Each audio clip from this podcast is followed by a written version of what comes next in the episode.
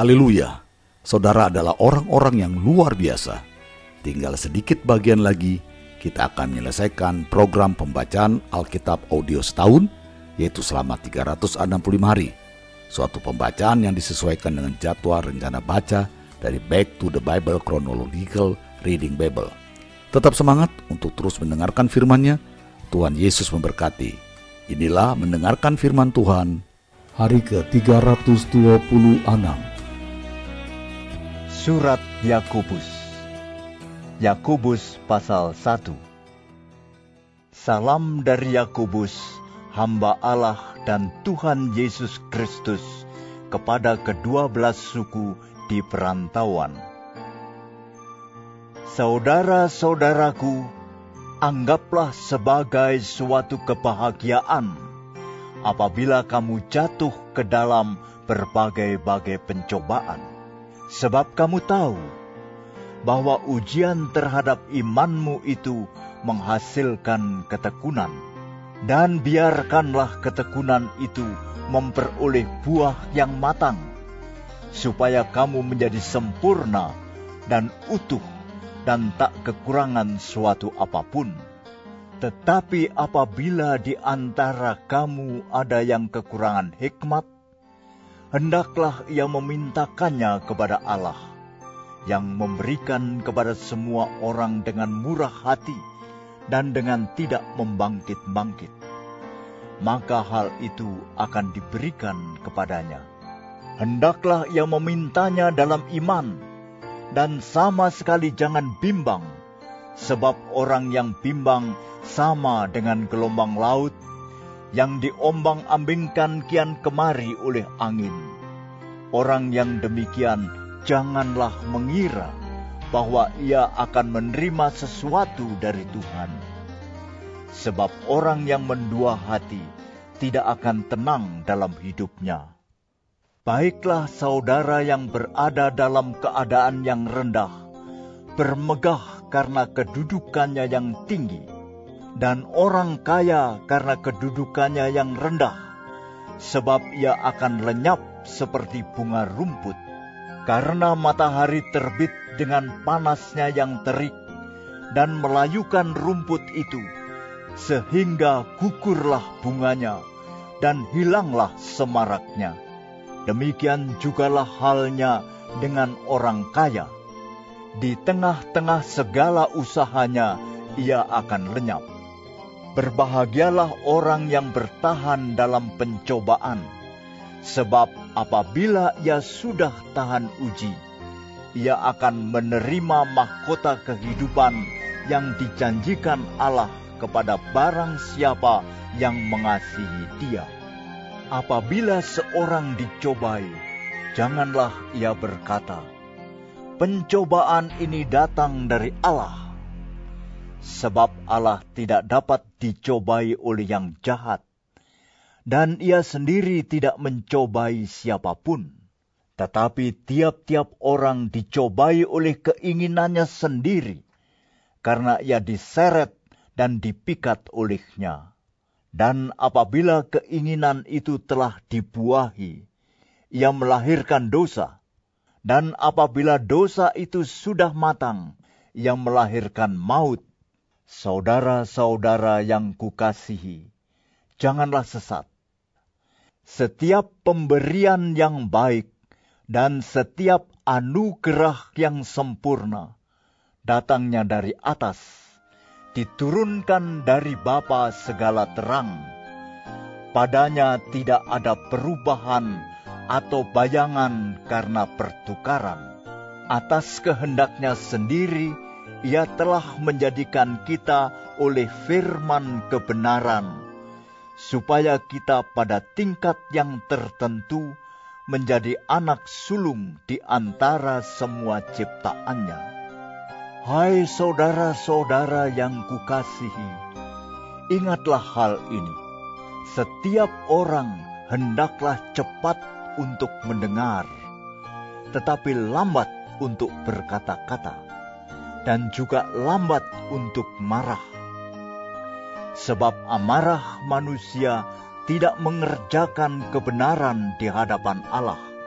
Sebab itu, buanglah segala sesuatu yang kotor dan kejahatan yang begitu banyak itu, dan terimalah dengan lemah lembut firman yang tertanam di dalam hatimu, yang berkuasa menyelamatkan jiwamu.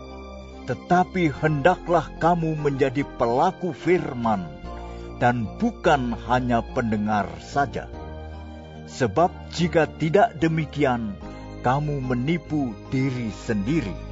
Sebab jika seorang hanya mendengar firman saja dan tidak melakukannya, ia adalah seumpama seorang yang sedang mengamat-amati mukanya yang sebenarnya di depan cermin.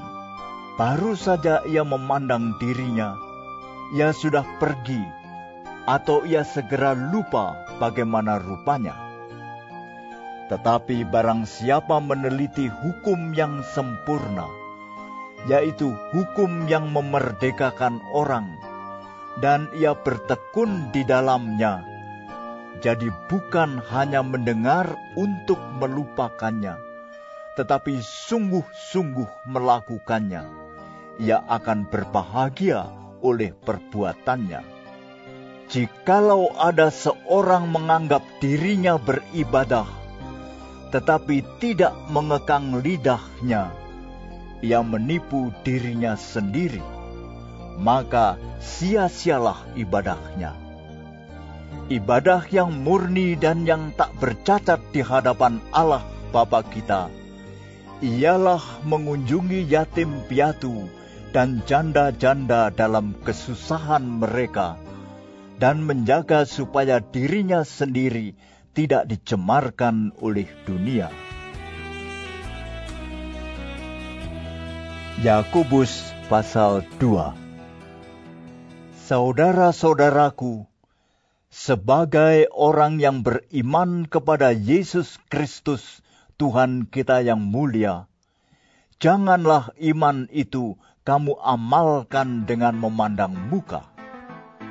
Sebab jika ada seorang masuk ke dalam kumpulanmu dengan memakai cincin emas dan pakaian indah, dan datang juga seorang miskin ke situ dengan memakai pakaian buruk, dan kamu menghormati orang yang berpakaian indah itu, dan berkata kepadanya, "Silakan Tuan duduk di tempat yang baik ini."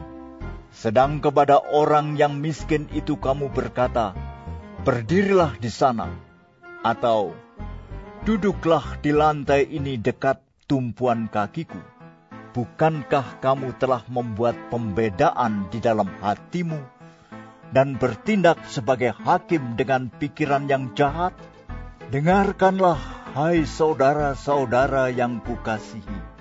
Bukankah Allah memilih orang-orang yang dianggap miskin oleh dunia ini untuk menjadi kaya dalam iman dan menjadi ahli waris kerajaan yang telah dijanjikannya kepada barang siapa yang mengasihi dia, tetapi kamu telah menghinakan orang-orang miskin. Bukankah justru orang-orang kaya yang menindas kamu dan yang menyeret kamu ke pengadilan? Bukankah mereka yang menghujat nama yang mulia yang olehnya kamu menjadi milik Allah.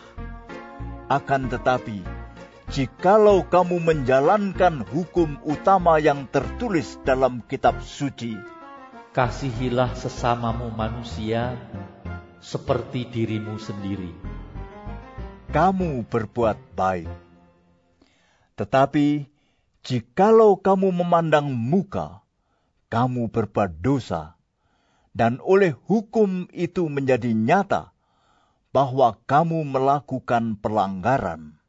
Sebab barang siapa menuruti seluruh hukum itu, tetapi mengabaikan satu bagian daripadanya, ia bersalah terhadap seluruhnya. Sebab ia yang mengatakan, Jangan bersina. Ia mengatakan juga, Jangan membunuh. Jadi jika kamu tidak berzinah, tetapi membunuh, maka kamu menjadi pelanggar hukum juga. Berkatalah dan berlakulah seperti orang-orang yang akan dihakimi oleh hukum yang memerdekakan orang. Sebab penghakiman yang tak berbelas kasihan akan berlaku atas orang yang tidak berbelas kasihan, tetapi belas kasihan akan menang atas penghakiman. Apakah gunanya, saudara-saudaraku, jika seorang mengatakan bahwa ia mempunyai iman, padahal ia tidak mempunyai perbuatan? Dapatkah iman itu menyelamatkan dia? Jika seorang saudara atau saudari tidak mempunyai pakaian dan kekurangan makanan sehari-hari, dan seorang dari antara kamu berkata, "Selamat jalan, kenakanlah kain panas dan makanlah sampai kenyang." Tetapi ia tidak memberikan kepadanya apa yang perlu bagi tubuhnya. Apakah gunanya itu? Demikian juga halnya dengan iman. Jika iman itu tidak disertai perbuatan, maka iman itu pada hakikatnya adalah mati. Tetapi mungkin ada orang berkata, "Padamu ada iman, dan padaku ada perbuatan." Aku akan menjawab dia, "Tunjukkanlah kepadaku imanmu itu tanpa perbuatan." dan aku akan menunjukkan kepadamu imanku dari perbuatan-perbuatanku. Engkau percaya bahwa hanya ada satu Allah saja? Itu baik, tetapi setan-setan pun juga percaya akan hal itu, dan mereka gemetar. Hai manusia yang bebal, maukah engkau mengakui sekarang bahwa iman tanpa perbuatan adalah iman yang kosong? Bukankah Abraham bapa kita dibenarkan karena perbuatan-perbuatannya ketika ia mempersembahkan Ishak anaknya di atas mesbah? Kamu lihat bahwa iman bekerja sama dengan perbuatan-perbuatan dan oleh perbuatan-perbuatan itu iman menjadi sempurna. Dengan jalan demikian, genaplah nas yang mengatakan, Lalu percayalah Abraham kepada Allah. Maka Allah memperhitungkan hal itu kepadanya sebagai kebenaran. Karena itu, Abraham disebut sahabat Allah. Jadi kamu lihat, bahwa manusia dibenarkan karena perbuatan-perbuatannya dan bukan hanya karena iman. Dan bukankah demikian juga Rahab, pelacur itu, dibenarkan karena perbuatan-perbuatannya ketika ia menyembunyikan orang-orang yang disuruh itu di dalam rumahnya, lalu menolong mereka lolos melalui jalan yang lain? Sebab seperti tubuh tanpa roh adalah mati, demikian jugalah iman tanpa perbuatan-perbuatan adalah mati. Yakobus pasal 3 Saudara-saudaraku, janganlah banyak orang di antara kamu mau menjadi guru Sebab kita tahu bahwa sebagai guru kita akan dihakimi menurut ukuran yang lebih berat. Sebab kita semua bersalah dalam banyak hal. Barang siapa tidak bersalah dalam perkataannya, ia adalah orang sempurna yang dapat juga mengendalikan seluruh tubuhnya. Kita mengenakan kekang pada mulut kuda, sehingga ia menuruti kehendak kita. Dengan jalan demikian, kita dapat juga mengendalikan seluruh tubuhnya. Dan lihat saja kapal-kapal, walaupun amat besar dan digerakkan oleh angin keras, namun dapat dikendalikan oleh kemudi yang amat kecil menurut kehendak juru mudi. Demikian juga lidah, walaupun suatu anggota kecil dari tubuh, namun dapat memegahkan perkara-perkara yang besar. Lihatlah, betapapun kecilnya api, ia dapat membakar hutan yang besar. Lidah pun adalah api. Ia merupakan suatu dunia kejahatan dan mengambil tempat di antara anggota-anggota tubuh kita sebagai sesuatu yang dapat menodai seluruh tubuh dan menyalakan roda kehidupan kita, sedang ia sendiri dinyalakan oleh api neraka. Semua jenis binatang liar, burung-burung, serta binatang-binatang menjalar dan binatang-binatang laut dapat dijinakkan dan telah dijinakkan oleh sifat manusia, tetapi tidak seorang pun yang berkuasa menjinakkan lidah. Ia adalah sesuatu yang buas, yang tak terkuasai, dan penuh racun yang mematikan.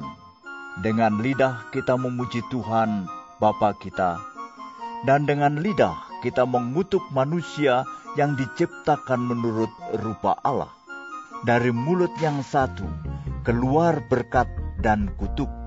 Hal ini, saudara-saudaraku, tidak boleh demikian terjadi. Adakah sumber memancarkan air tawar dan air pahit dari mata air yang sama? Saudara-saudaraku, adakah pohon ara dapat menghasilkan buah zaitun? Dan adakah pokok anggur dapat menghasilkan buah ara, demikian juga mata air asin tidak dapat mengeluarkan air tawar. Siapakah di antara kamu yang bijak dan berbudi? Baiklah ia dengan cara hidup yang baik menyatakan perbuatannya oleh hikmat yang lahir dari kelemah lembutan. Jika kamu menaruh perasaan iri hati dan kamu mementingkan diri sendiri, janganlah kamu memegahkan diri, dan janganlah berdusta melawan kebenaran. Itu bukanlah hikmat yang datang dari atas, tetapi dari dunia, dari nafsu manusia, dari setan-setan. Sebab di mana ada iri hati dan mementingkan diri sendiri, di situ ada kekacauan dan segala macam perbuatan jahat. Tetapi hikmat yang dari atas adalah pertama-tama murni, selanjutnya pendamai, peramah, penurut, penuh belas kasihan, dan buah-buah yang baik, tidak memihak dan tidak munafik, dan buah yang terdiri dari kebenaran ditaburkan dalam damai untuk mereka yang mengadakan damai. Yakobus pasal 4 Dari manakah datangnya sengketa dan pertengkaran di antara kamu? Bukankah datangnya dari hawa nafsumu yang saling berjuang di dalam tubuhmu? Kamu mengingini sesuatu, tetapi kamu tidak memperolehnya. Lalu kamu membunuh, kamu iri hati, tetapi kamu tidak mencapai tujuanmu. Lalu kamu bertengkar dan kamu berkelahi. Kamu tidak memperoleh apa-apa karena kamu tidak berdoa, atau kamu berdoa juga, tetapi kamu tidak menerima apa-apa karena kamu salah berdoa Sebab yang kamu minta itu hendak kamu habiskan untuk memuaskan hawa nafsumu. Hai kamu, orang-orang yang tidak setia, tidakkah kamu tahu bahwa persahabatan dengan dunia adalah permusuhan dengan Allah? Jadi, barang siapa hendak menjadi sahabat dunia ini, yang menjadikan dirinya musuh Allah Janganlah kamu menyangka bahwa kitab suci tanpa alasan berkata, roh yang ditempatkan Allah di dalam diri kita diingininya dengan cemburu, tetapi kasih karunia yang dianugerahkannya kepada kita lebih besar daripada itu. Karena itu ia katakan, Allah menentang orang yang congkak, tetapi mengasihani orang yang rendah hati. Karena itu tunduklah kepada Allah dan lawanlah iblis, maka ia akan lari daripadamu. Mendekatlah kepada Allah, dan ia akan mendekat kepadamu. Tahirkanlah tanganmu, hai kamu orang-orang berdosa, dan sucikanlah hatimu, hai kamu yang mendua hati.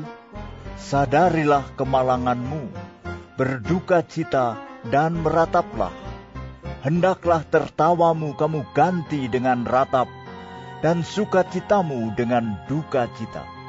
Rendahkanlah dirimu di hadapan Tuhan, dan ia akan meninggikan kamu.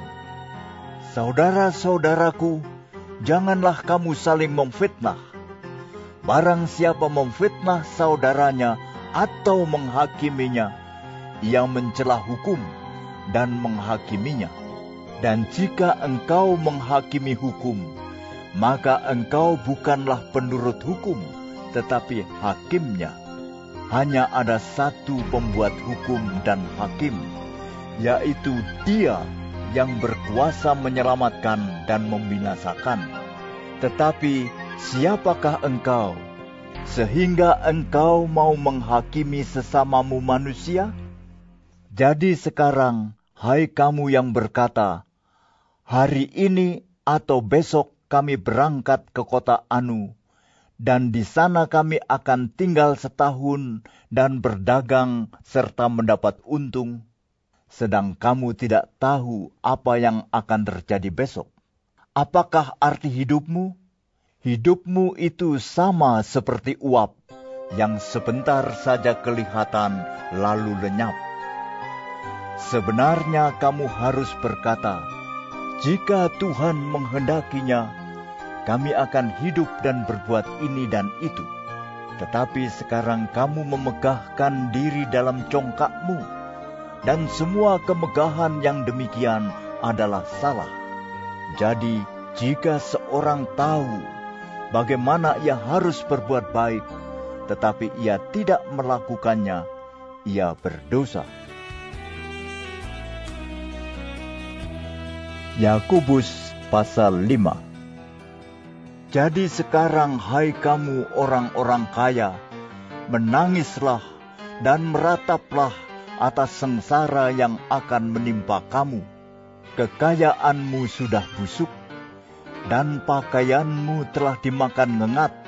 Emas dan perakmu sudah berkarat, dan karatnya akan menjadi kesaksian terhadap kamu, dan akan memakan dagingmu seperti api. Kamu telah mengumpulkan harta pada hari-hari yang sedang berakhir Sesungguhnya telah terdengar teriakan besar, karena upah yang kamu tahan dari buruk yang telah menuai hasil ladangmu, dan telah sampai ke telinga Tuhan semesta alam, keluhan mereka yang menyabit panenmu. Dalam kemewahan kamu telah hidup dan berfoya-foya di bumi. Kamu telah memuaskan hatimu sama seperti pada hari penyembelihan kamu telah menghukum, bahkan membunuh orang yang benar, dan ia tidak dapat melawan kamu. Karena itu, saudara-saudara, bersabarlah sampai kepada kedatangan Tuhan. Sesungguhnya, petani menantikan hasil yang berharga dari tanahnya, dan ia sabar sampai telah turun hujan musim gugur dan hujan musim semi kamu juga harus bersabar dan harus meneguhkan hatimu, karena kedatangan Tuhan sudah dekat. Saudara-saudara, janganlah kamu bersungut-sungut dan saling mempersalahkan, supaya kamu jangan dihukum. Sesungguhnya hakim telah berdiri di ambang pintu. Saudara-saudara, turutilah teladan penderitaan dan kesabaran para nabi yang telah berbicara demi nama Tuhan. Sesungguhnya kami menyebut mereka berbahagia, yaitu mereka yang telah bertekun. Kamu telah mendengar tentang ketekunan Ayub, dan kamu telah tahu apa yang pada akhirnya disediakan Tuhan baginya, karena Tuhan Maha Penyayang dan penuh belas kasihan. Tetapi yang terutama, saudara-saudara, janganlah kamu bersumpah demi sorga maupun demi bumi atau demi sesuatu yang lain. Jika ya, hendaklah kamu katakan ya. Jika tidak, hendaklah kamu katakan tidak, supaya kamu jangan kena hukuman. Kalau ada seorang di antara kamu yang menderita, baiklah ia berdoa. Kalau ada seorang yang bergembira, baiklah ia menyanyi. Kalau ada seorang di antara kamu yang sakit, baiklah ia memanggil para penatua jemaat, supaya mereka mendoakan dia serta mengolesnya dengan minyak dalam nama Tuhan dan doa yang lahir dari iman akan menyelamatkan orang sakit itu, dan Tuhan akan membangunkan dia. Dan jika ia telah berbuat dosa, maka dosanya itu akan diampuni. Karena itu, hendaklah kamu saling mengaku dosamu dan saling mendoakan supaya kamu sembuh. Doa orang yang benar bila dengan yakin didoakan, sangat besar kuasanya. Elia adalah manusia biasa sama seperti kita. Dan ia telah bersungguh-sungguh berdoa supaya hujan jangan turun. Dan hujan pun tidak turun di bumi selama tiga tahun dan enam bulan. Lalu ia berdoa pula, dan langit menurunkan hujan dan bumi pun mengeluarkan buahnya. Saudara-saudaraku, jika ada di antara kamu yang menyimpang dari kebenaran, dan ada seorang yang membuat dia berbalik, ketahuilah bahwa barang siapa membuat orang berdosa berbalik dari jalannya yang sesat, ia akan menyelamatkan jiwa orang itu dari maut dan menutupi banyak dosa. Tetap semangat untuk terus mendengarkan firman-Nya. Tinggal beberapa waktu lagi kita akan segera menyelesaikannya. Sampai jumpa esok hari. Tuhan Yesus memberkati.